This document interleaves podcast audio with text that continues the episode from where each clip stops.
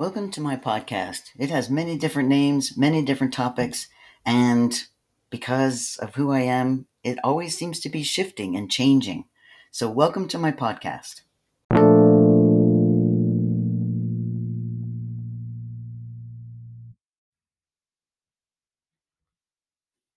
In today's episode, we're going to talk about something that's very unusual.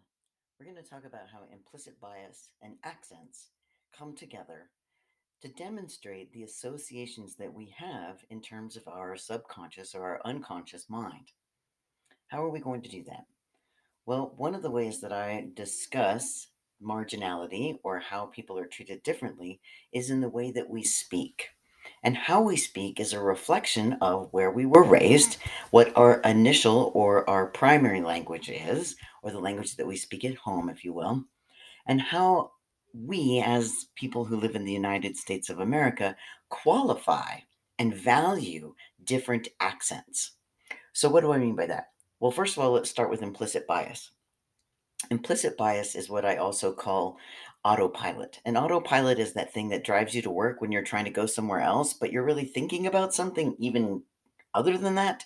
And so you think you're going to a restaurant and then you end up at work. That's autopilot. It also gets us places for miles without us really paying attention or dropping out of autopilot to make conscious decisions. That's that red light, green light appreciation that autopilot has. It knows exactly what to do. It's an on off, right, wrong, yes, no kind of thing. So implicit bias says this is a shortcut. I know that red lights mean stop and green lights mean go. There's no there's no quibbling about that. We know what that is. It's those yellow lights, those pesky yellow lights where we have to make a decision. So that's really what implicit bias is. We know on a subconscious level what we need to do and there's only one correct answer. There's one thing to do. Now, what happens is when we get into places where implicit bias has a negative connotation is when we make decisions based on things that are associated with a particular sound or sight or touch or taste or feel. And that is when implicit bias can work against our best interests.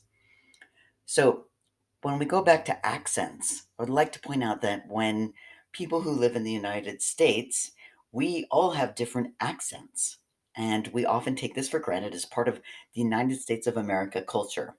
And you may be wondering why I keep saying the United States of America, and that's because we're not the only Americans. We live on the North American continent, but we do not have the exclusive right to use the word American because people from Canada, a different country altogether, are also North Americans and people who live in Central America are also Americans, same as South Americans. We are all Americans based on the continent on which we live. Now, here in the United States, we feel like we are the Americans, but it's not true. Okay, so back to American accents. If you live on the West Coast like I do, we do not think we have an accent. We don't have an accent. If you are from the South, we have something called a Southern drawl, and that is where people elongate certain vowels and certain sounds and they shorten others. And so, one of the ways that I've heard this described is you can't get here from there. And that might be considered a Southern accent. Now, again, I am from the West Coast, so I am making an impression of a Southern accent. Now, if I was from New York, I might be parking my car or drinking my coffee. Again, I'm from the West Coast, and this is an impression of someone who lives in New York or the East Coast. Like, hey, I'm walking here, right? Anyone who's seen a Rocky film knows what that accent is. We all know what that accent is. Now, the funny thing is that even here in the United States, we qualify and associate certain things with these accents. So if you're from the South, you might think that somebody from New York with that, hey, I'm walking here, is not very bright. And this is often association that is made with that accent. Same, same, same. People who live on in the West or in the North or anywhere else might say that people with a Southern drawl are not very smart either. So again, this is that qualification of judgment right? Where we qualify people's value or worthiness based on something as simple as their speech patterns, which is clearly not a true reflection of who they are or how intelligent they are. Now, when we look at accents that come from outside of the United States, we know that when something is presented to us with an British accent or an Anglo accent, much like you know those commercials with that little salamander about insurance, which I can't say, that little salamander has an accent, and it is perceived by many people in the United States as being smarter than people from the South or from people who use an East Coast accent. So, again, here's that moment where our associations have created an expectation, which then creates an experience, which then creates our truth. It's not really the truth. So, another example is I like to say that if you have a French accent, then you are considered bilingual and exotic and sophisticated, and you're you're just amazing, right? High fashion, Paris.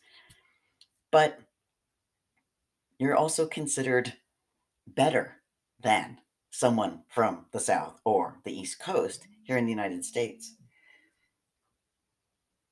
One of the other ways that we think about this is if people have a Spanish accent or for from a place that speaks Spanish, then we perceive that accent as not bilingual, not a benefit, and really sort of suspect or illegal. You're an illegal alien or an illegal person, which of course is impossible, um, based on the way that you pronounce certain words. And we judge people based on these accents. So here's another place where implicit bias is often undetected and undiscussed. But if we perceive that someone has a French accent, a Russian accent, what we here in the United States of America have been taught that Russian accents means that you're a spy, Cold War spy, right? And again, we don't even think about the associations that we have been handed about different accents, which means where people come from. Now, for some of us who are great studiers of geography and have looked at the history of the planet in terms of geography, you will know that many of the countries or the divisions, dividing lines between different countries, is completely constructed by a certain group of people. And that may not be the people that live there. It may be by the conquering force or forces that have taken over that particular country or place. So, for example, the continent of Africa is not a country, it actually has more than 50 countries. But what many people here in the United States don't realize is that those lines that, de- that denote which countries are which were not created by the people that live on the continent of Africa. They were actually carved up in the Second World War. And I'm not telling you anything that you can't look up for yourself. Okay, so this is not undisputed facts. And of course, I would always encourage you to look this up yourself. It's often when people say, Well, can you speak Nigerian?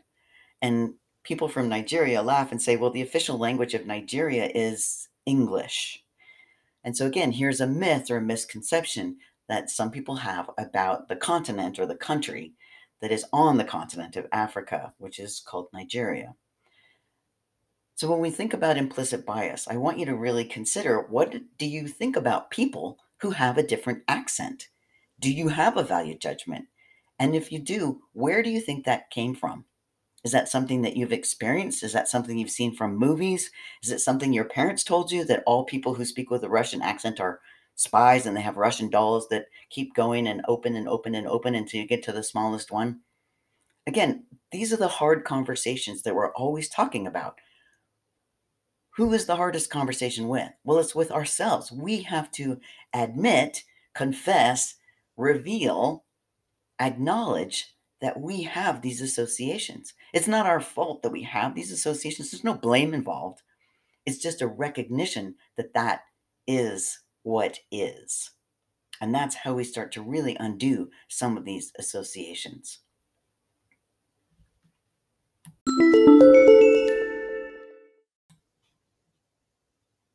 Thanks for listening to my podcast. That's it for today.